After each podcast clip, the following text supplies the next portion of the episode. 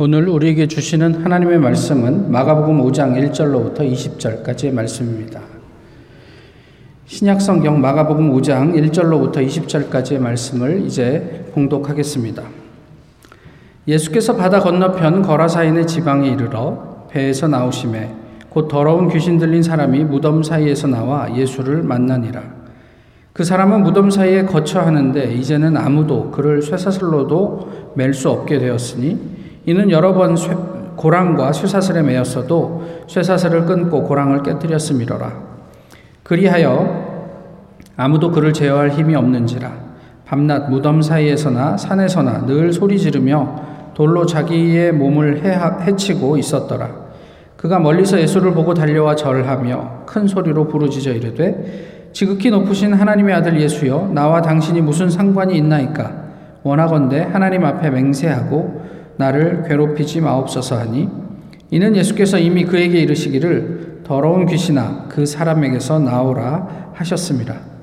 이에 물으시되 내 이름이 무엇이냐 이르되 내 이름은 군대니 우리가 많음이니이다 하고 자기를 그 지방에서 내보내지 마시기를 간구하더니 마침 거기 돼지의 큰 떼가 산 곁에서 먹고 있는지라 이에 간구하여 이르되 우리를 돼지에게로 보내어 들어가게 하소서 하니 허락하신데 더러운 귀신들이 나와서 돼지에게로 들어가매 거의 2천 마리 되는 떼가 바다를 향하여 비탈로 내리다라 바다에서 몰사하거늘 치던 자들이 도망하여 읍내와 여러 마을에 말하니 사람들이 어떻게 되었는지를 보러 와서 예수께 이르러 그 귀신 들렸던 자 곧 군대 귀신 집혔던 자가 옷을 입고 정신이 운전하여 앉은 것을 보고 두려워하더라. 이에 귀신 들렸던 자가 당한 것과 돼지의 일을 본 자들이 그들에게 알림해 그들이 예수께 그 지방에서 떠나시기를 간구하더라. 예수께서 배에 오르실 때에 귀신 들렸던 사람이 함께 있기를 간구하였으나 허락하지 아니하시고 그에게 이르시되 집으로 돌아가 주께서 내게 어떻게 큰 일을 행하사 너를 불쌍히 여기신 것을 내 가족에게 알리라 하시니 그가 가서 예수께서 자기에게 어떻게 큰 일 행하셨는지를 대가볼리에 전파하니 모든 사람이 놀랍게 여기더라. 아멘.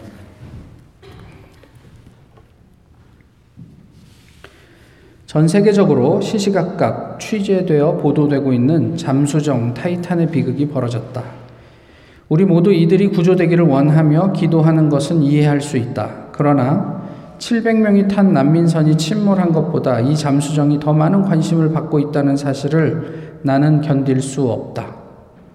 어, 미국 뭐 CNN을 비롯한 주요 어, 매체들과 인터뷰를 했던 어, 지난 6월 달에 있었던 어, 버락 오바마 전 대통령의 인터뷰 내용입니다.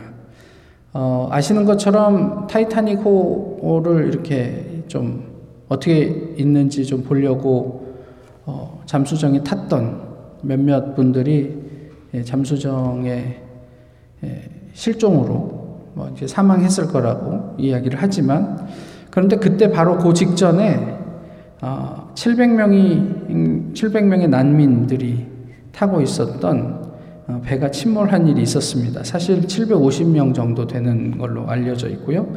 그 다음에 공식적으로 사망자가 82명, 그리고 구조된 사람이 104명, 나머지 사람들은 실종입니다. 그러니까 아마 사망했으리라고 어, 이야기를 하는데 어쨌든 아, 오바마 대통령 그것을 보면서 어, 떻게 그렇게 세상은 그, 그, 이 700명, 700명 이상의 사람들이 그 엄청난 참사를 겪은 것에 대해서 무관심할 수 있을까 하며 개탄하는 소리를 내었습니다. 아, 세계 최고, 최고의 부호, 부호와 난민이 대비됩니다. 예수님 시대에도 그랬습니다. 이스라엘 정통 유대인들과 사마리아 사람들이 대비되었죠. 그리고 지금도 이스라엘은 주변 사람들과 갈등하고 또 여전히 경쟁합니다. 왜 이런 긴장은 끝나지 않을까? 왜 사람들은 서로 사마리아와 소록도와 또 영혼함과 또 친목사, 반목사 뭐 이렇게 나누고 경쟁하고 끊임없이 갈등을 할까? 모든 사람이 우리가 될 수는 없을까요? 또 우리가 사는 모든 지역이 우리 땅이 될 수는 없을까 하는 생각들을 해보게 됩니다. 폭풍을 뚫고 예수님이 향하는 곳이 있습니다. 오늘 본문 바로 이전에는 제자들과 더불어 밤에 어, 배를 타고 갈릴리 바다를 건널 때 엄청난 폭풍 가운데 예수님께서 그 풍랑을 잔잔케 하셨던 그 사건이 기록되어 있습니다. 그것을 뚫고 예수님은 거라사를 향해서 가고 있었죠. 제자들 입장에서 생각을 해보면 하필 이때에 뭐 대충 경험적으로 이때 가면은 위험할 수 있다는 것을 알지 않습니까? 근데 왜 그 위험을 무릅쓰고 이때에 굳이 배를 타고 가야 했을까? 그들에게는 이게 죽을 수도 있는 여정이었던 거거든요. 왜 예수님은 그런 험한 여행을 감수하셨을까? 그것은 다름 아닌 그곳에 당시 그 주변 지역에서 굉장히 유명한 사람이 있었기 때문이었습니다. 아, 데가볼리라는 말은 10개의 도시라는 의미이죠. 갈릴리 동쪽에 있는 도시들을 이야기합니다. 거라사는 그 도시 중에 하나를 말하는데요. 유대인들에게는 이 데가볼리 지역은 부정한 곳이었습니다.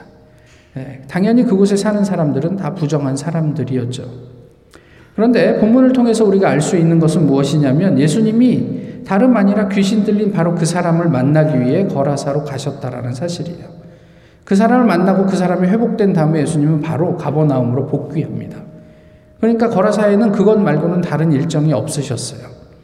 마치 예수님께서 갈릴리로 향하다가 그거를 사마리아를 돌아가지 않고 사마리아 지역을 관통하면서 수가성에서 사마리아 여인을 만났던 것과 같은 이유가 아니었을까 싶어요.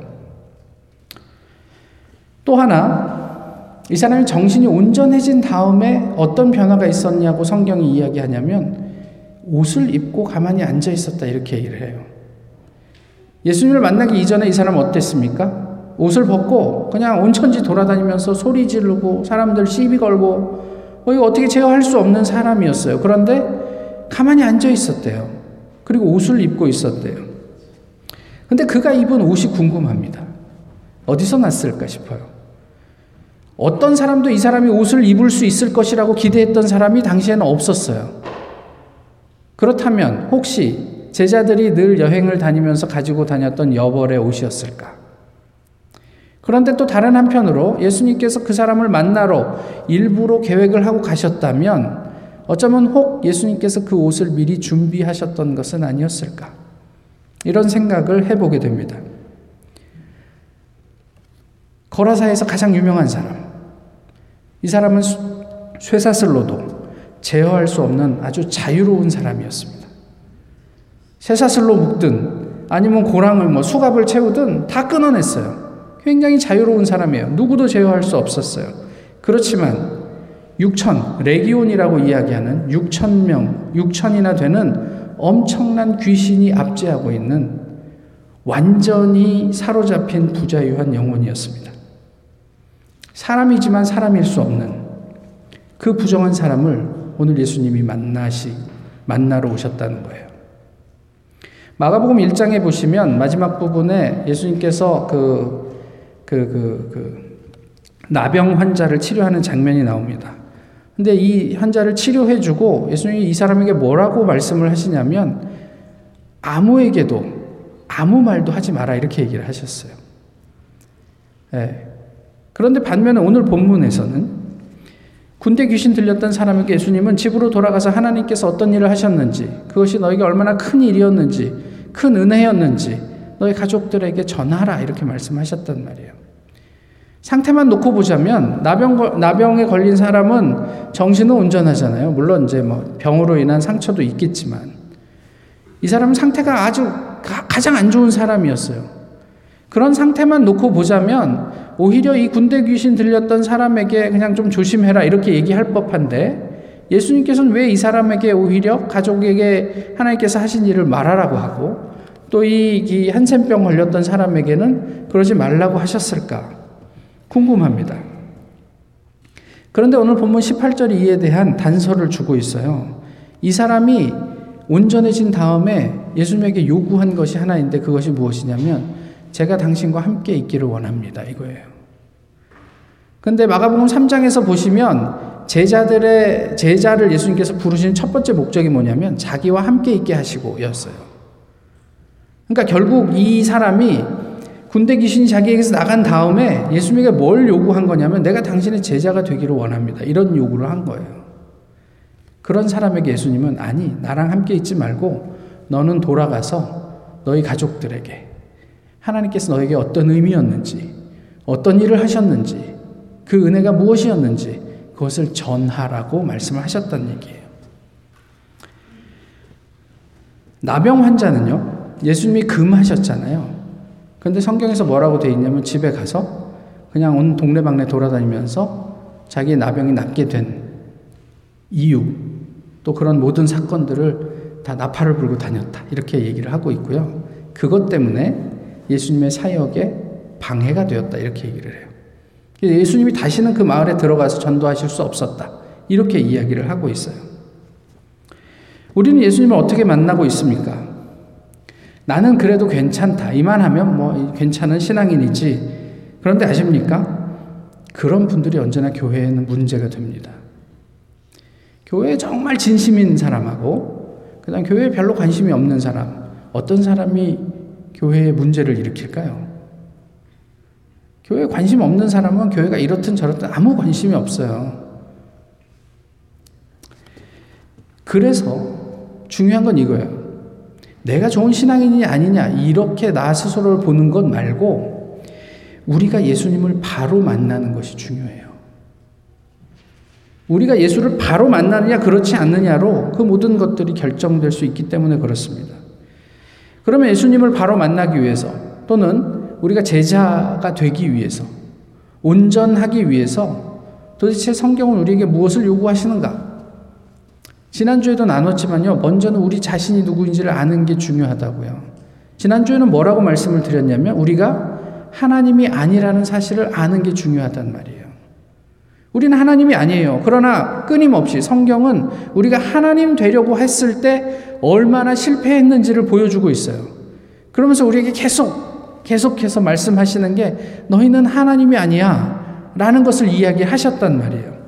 그것에 연결해서 오늘 본문은 우리에게 무엇을 말씀하시냐면 우리 모두가 광인이다. 미친 사람이다. 다시 말하면 세상에서 아무것도 할 수 없는 철저하게 무력한 사람이다라는 것을 보여주고 있어요. 한번 보시죠. 귀신 들린 사람을 보실 때 어떤 느낌이 드세요? 불쌍하다 뭐 이런 느낌이 드세요? 저는 우와 나도 이런 사람이었으면 좋겠다 이런 생각이 들던데 미쳤으면 좋겠다 뭐 이런 얘기 말고 이 사람은 초능력자잖아요. 수갑을 채워놓으면 수갑을 끊을 수 있는 사람이에요. 세상에 어떤 사람도 제어할 수 없, 없, 는 사람이에요. 그거를 조금 과장되게 우리가 생각을 해보면 이 세상에서 진짜 잘 나가는 사람이에요. 누구도 그 사람 앞에서 시비할 수 없는 사람이에요. 어디 감히 우리 뭐 스티브 잡스 앞에서 무슨 뭐 전화기 이야기를 하겠어요. 그럴 수 없는 사람이었어요. 제어할 수 없는 그런 사람이었어요. 좋지 않아요? 저도 그랬으면 좋겠는데. 그런데 정작 본인은 뭐 했냐면 죽음의 자리를 전전하는 것 외에는 아무것도 할 수 없었어요. 그 엄청난 능력을 가지고 있었음에도 불구하고 무덤 사이를 오가면서 사람들을 위협하고 소리 지르고 의미 없는 이야기들로 사람들 뭐 이런 공간들을 채우는 것 말고는 할 수 있는 일이 없는 철저하게 무력한 사람이었다. 성경은 그렇게 이야기하고 있어요. 그런데 반전이 일어나요. 그런 사람이요, 놀랍게도 예수님을 알아봐요. 저 멀리서 예수님이 접근하는데 달려갑니다. 그리고 그 앞에 절했다. 무릎 꿇고 엎드렸다. 예수님 발 앞에서 예수님을 경배했다. 예배했다. 이렇게 얘기해요. 참 어처구니 없는 일이 벌어진 거예요. 그러면서 하는 그의 고백을 들어보세요. 지극히 높으신 하나님의 아들 예수여.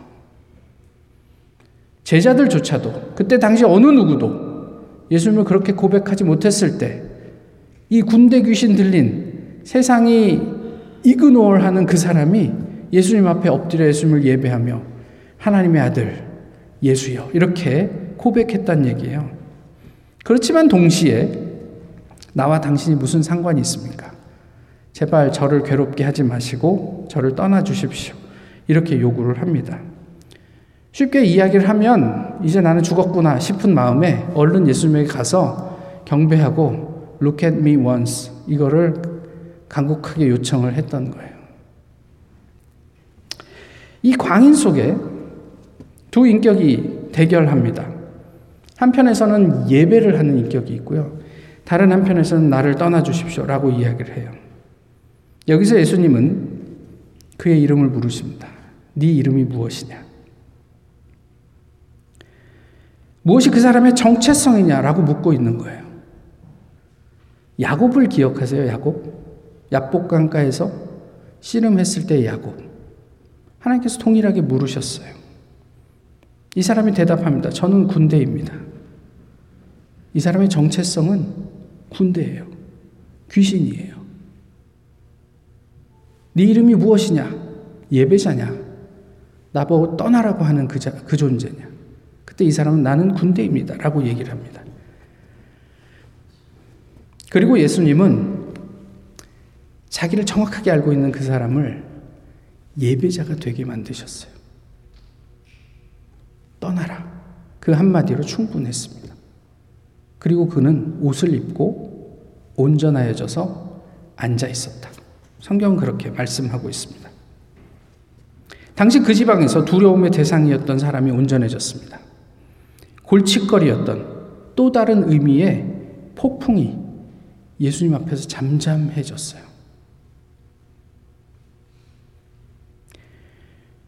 혹 우리는 세상에서 주어진 또는 나 아닌 무엇으로 우리 스스로를 아이덴티파이 하고 있지 않는지 모르겠어요. 너는 누구냐?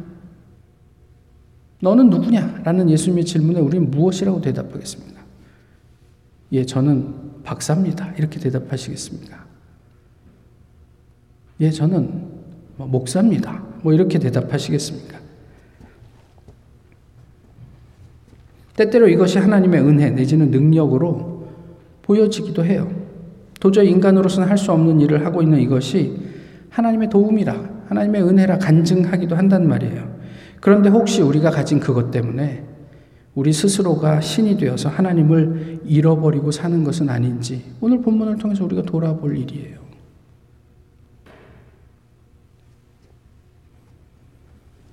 나를 안다? 성경이 말씀하신 나를 아는 것은 내가 얼마나 죄인인지, 또 얼마나 무력한 사람인지, 내가 얼마나 하나님이 필요한 존재인지를 아는 것을 말씀해요. 내가 하나님의 은혜로 이만큼 유력합니다. 이게 성경이 우리에게 주시는 알미 아니고, 우리가 얼만큼 하나님 앞에서 아무런 존재도 아닌지를 아는 것. 그것이 오늘 본문이 우리에게 주시는 말씀이란 말이에요.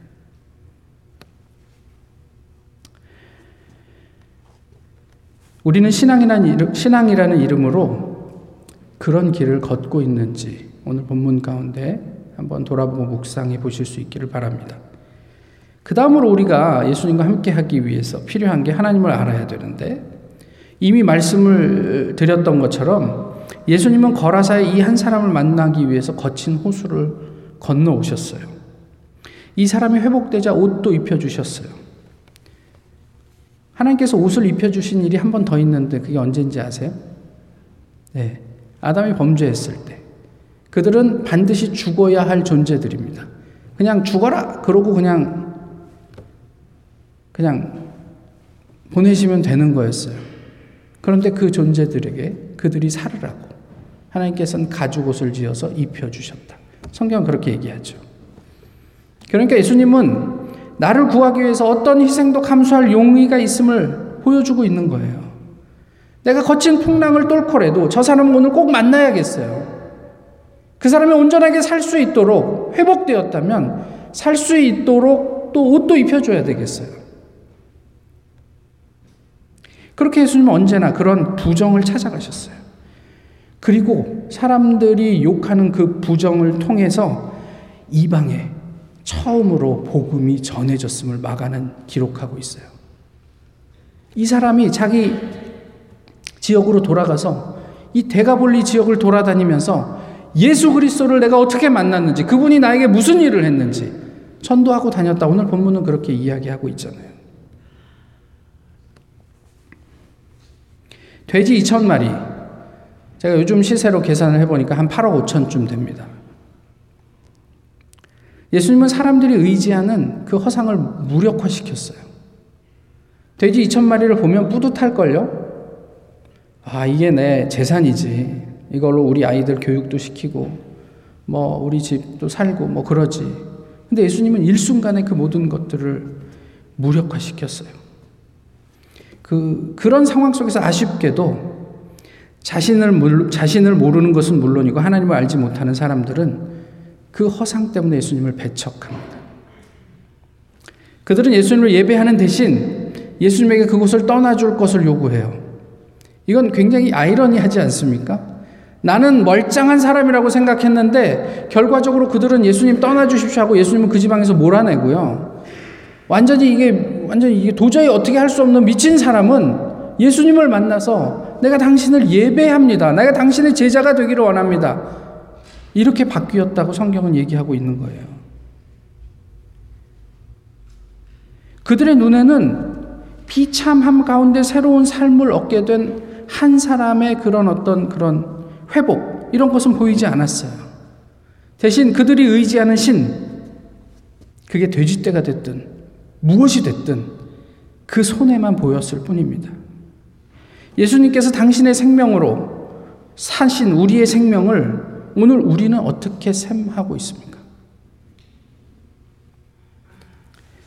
돼지 2천 마리의 가치 때문에 혹시 놓치거나 외면하고 있는 하나님의 마음은 없는지요? 살기 위해 생명을 걸어야 하는 사람들이 세계적인 부호들의 호기심 앞에 외면되는 현실 속에 오늘 우리는 크리스천으로서 어떤 실제를 살고 있는가? 본문이 우리에게 묻고 있어요.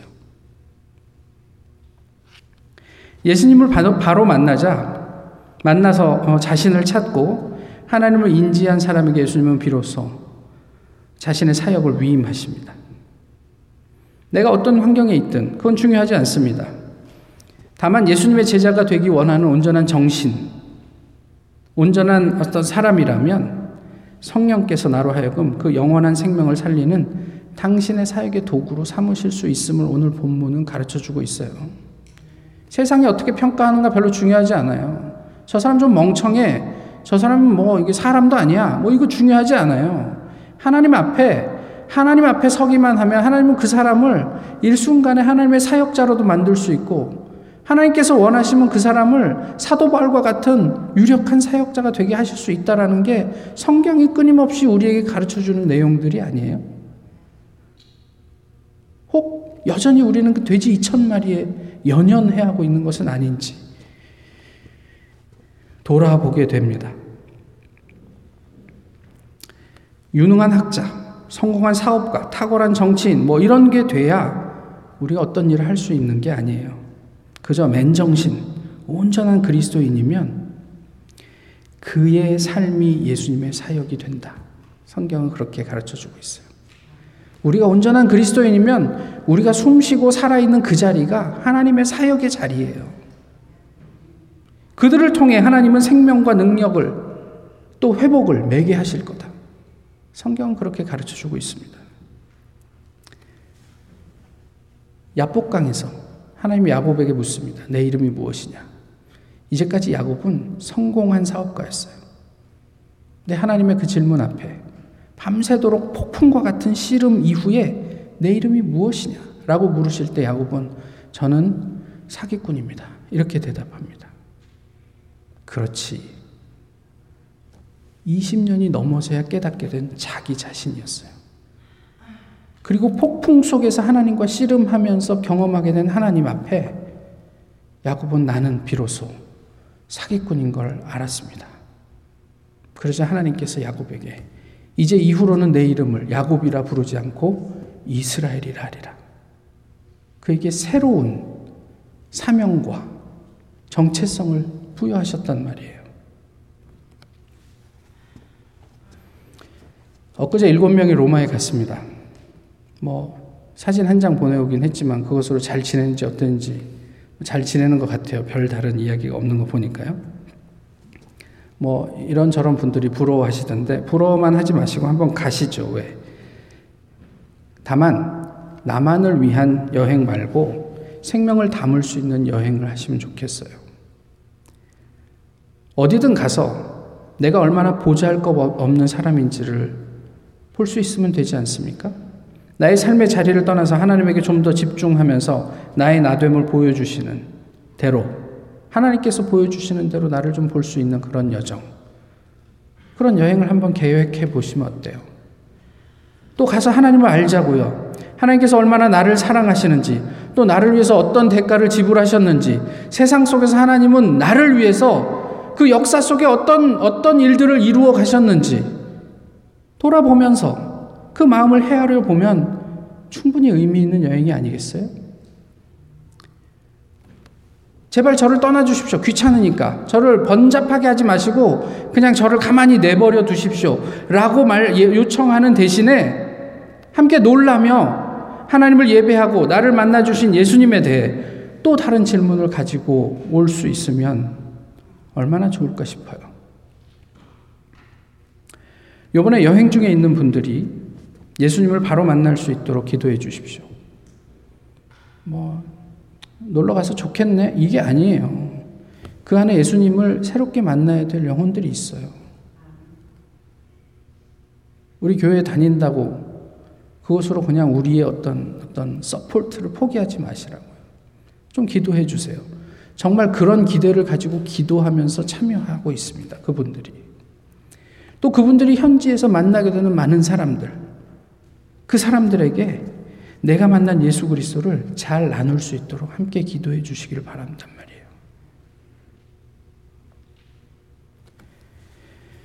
어, 미우라 아야코 여사의 글인데요. 뭐 잘 모르시는 분도 계시겠는데 모르시는 분들은 네이버 찬스를 한번 사용해 보시기를 권해드리고요. 그분의 글을 잠깐 읽어드릴게요. 나는 나의 청춘의 전부라고 할 수 있는 젊은 시기를 누워 지내야 했습니다. 24살부터 37살까지 13년 동안 폐결핵을 앓았습니다. 그 당시만 해도 폐결핵은 불치병이었죠. 머리부터 허리까지 고스란히 깁스를 해놓고 침대에 누워 지내며 타인의 손을 빌려 대소변을 가리는 일까지 맡겨야 했습니다. 매일 천장을 바라보면서 죽음의 공포와 싸워야 했죠. 그러던 제가 소망을 갖게 된 것은 바로 내 안에 주님이 찾아오셨기 때문입니다. 그러던 중 남편 미우라 미치요 씨를 만나 결혼을 하게 되었고 몸도 기적적으로 나아지고 있었습니다. 그러나 병은 끊임없이 내게 다가와 나를 괴롭게 했습니다. 심장병, 척추 카리에스, 대상포진. 대상포진은 정말 견딜 수 없는 끔찍한 질병이었습니다. 정말 괴로웠어요. 온몸에 물집 모양의 발진이 생겼죠. 나중에는 얼굴에까지 번졌고 의사는 내가 실명할지도 모른다고 했습니다. 그리고 이 병은 고통이 사라지지 않고 암세포를 동반하고 있어 암으로 번지게 될 수 있다고 했습니다. 그러나 의사의 말과는 달리 더 이상 아픔은 없었습니다. 눈도 실명되지 않았지요. 다만 직장에 암세포가 자랐을 뿐. 직장암과의 싸움 이후로 또다시 제게 다가온 파킨슨씨 병은 7년째 저를 괴롭히고 있답니다. 지금은 직접 옷을 갈아입을 수도 없고 자고 일어나는 것 또한 할 수 없게 되었습니다.